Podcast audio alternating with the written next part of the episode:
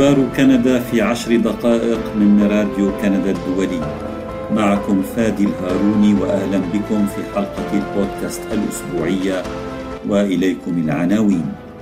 مجلس العموم الكندي يتهم بالإجماع روسيا بارتكاب إبادة جماعية ضد الشعب الأوكراني.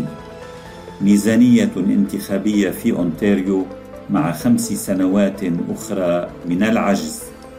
وتقرير ينتقد المؤسسة العسكرية للتقصير في مكافحة العنصرية. التفاصيل من راديو كندا الدولي.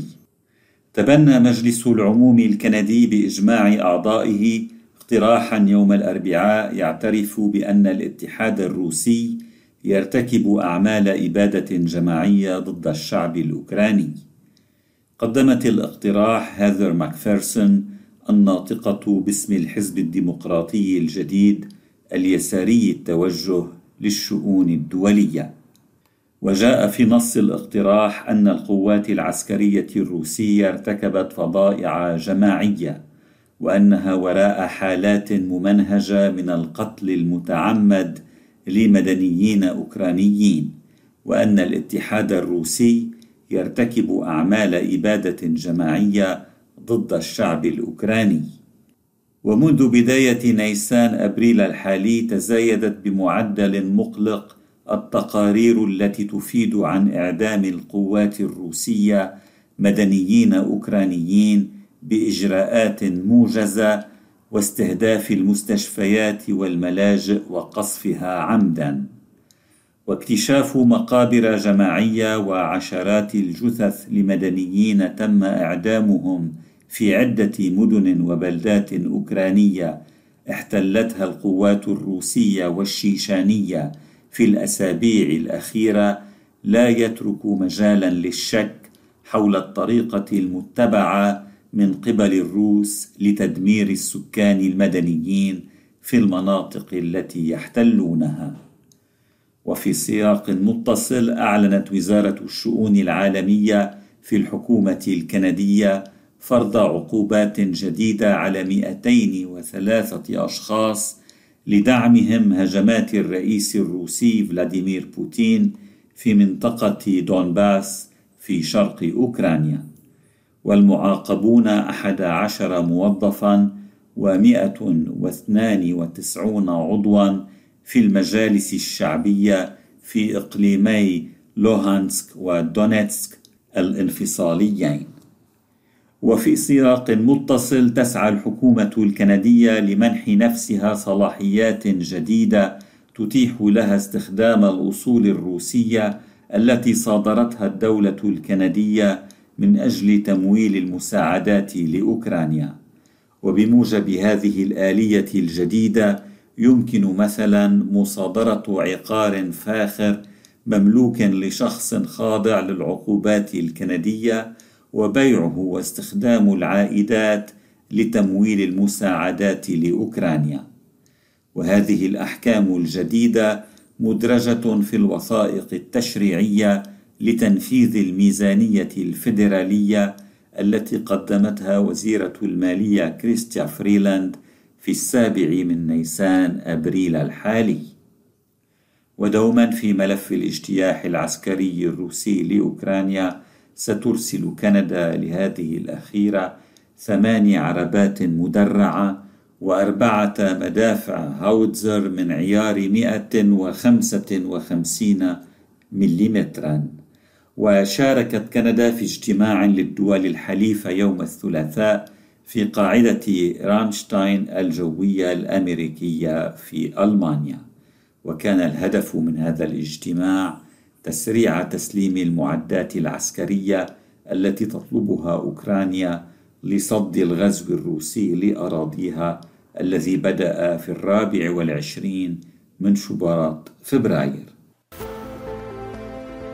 أنت تستمع إلى البودكاست الأسبوعي من راديو كندا الدولي.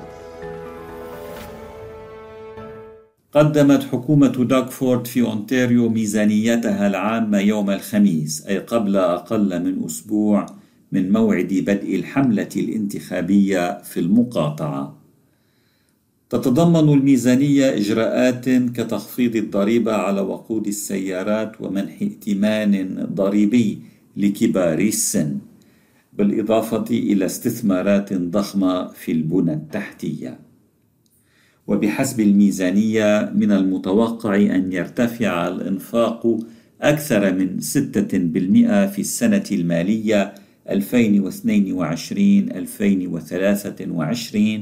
مقارنة بالسنة المالية 2021-2022 المنتهية آخر آذار مارس الفائت. ليبلغ الإنفاق نحو من 200 مليار دولار. أي أنه سيفوق بنحو 20% الإنفاق في السنة المالية 2019-2020 التي تزامنت نهايتها مع وصول جائحة كوفيد-19 إلى كندا. أما العودة إلى الميزانية المتوازنة فيجب أن تنتظر إلى السنة المالية 2027 2028 وسبق أن تم الإعلان من قبل دوك فورد ووزرائه في الأشهر الأخيرة عن معظم الإجراءات الواردة في الميزانية. لكن من غير المرجح إقرار الميزانية قبل الانتخابات العامة المقرر إجراؤها في الثاني من حزيران يونيو فالحملة الانتخابية تنطلق بشكل رسمي يوم الأربعاء المقبل. لذلك فإن الميزانية ليست عمليا سوى إطار عمل انتخابي لداكفورد وحزبه. وعلى صعيد البنى التحتية تتضمن الميزانية استثمارات في الطرق السريعة بقيمة تزيد عن 25 مليار دولار على امتداد عشر سنوات. وترصد 62 مليار دولار على عشر سنوات أيضا للنقل المشترك من ضمنها إضافة خط جديد إلى شبكة المترو في تورونتو. كما ترصد 27 مليار دولار على عشر سنوات لبناء مستشفيات جديدة وترميم مستشفيات قائمة. وأربعة عشر مليار دولار خلال الفترة نفسها لبناء مدارس جديدة وترميم مدارس قائمة. أنت تستمع إلى أخبار كندا في عشر دقائق البودكاست الأسبوعي من راديو كندا الدولي.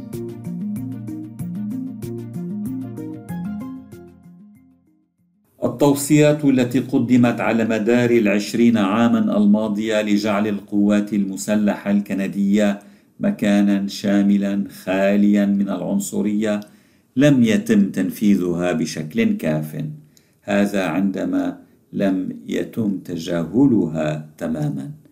هذا ما يفيد به تقرير جديد يخلص إلى أنه من الأهمية بمكان تأمين متابعة أفضل لهذه التوصيات. من الواضح بشكل كاف أن فريق وزارة الدفاع يعرف كيف يتحرك بسرعة في الاتجاه الصحيح إذا توفرت لديه الإرادة. جاء في التقرير الذي أعدته المجموعة الاستشارية لوزيرة الدفاع حول العنصرية الممنهجة والتمييز. سيكون مخزيا أن تكتفي المجموعة الاستشارية بتكرار التوصيات العديدة المبتكرة التي تم تقديمها سابقا. يضيف واضع التقرير الذي كشفت النقابه عنه يوم الاثنين وزيرة الدفاع الوطني أنيتا أناند. وتم إنشاء هذه المجموعة الاستشارية المكونة من أعضاء متقاعدين من القوات المسلحة الكندية في كانون الأول ديسمبر 2020 في أعقاب مزاعم عن عنصرية ممنهجة في الجيش الكندي وصلات مزعومة بين أفراد في القوات المسلحة من جهة وجماعات من اليمين المتطرف ودعاة تفوق العرق الأبيض من جهة أخرى. أعرف ما يعنيه أن تكون امرأة ملونة في منظمة كبيرة وأن تواجه التمييز والعنصرية الممنهجة. قالت الوزيرة آناند المولودة في كندا لوالدين من الهند. ووعدت آناند على وجه الخصوص بوضع خطة عمل لتنفيذ توصيات التقرير الذي نشر يوم الاثنين. حلقة البودكاست لهذا الأسبوع انتهت. شكرا لإصغائكم.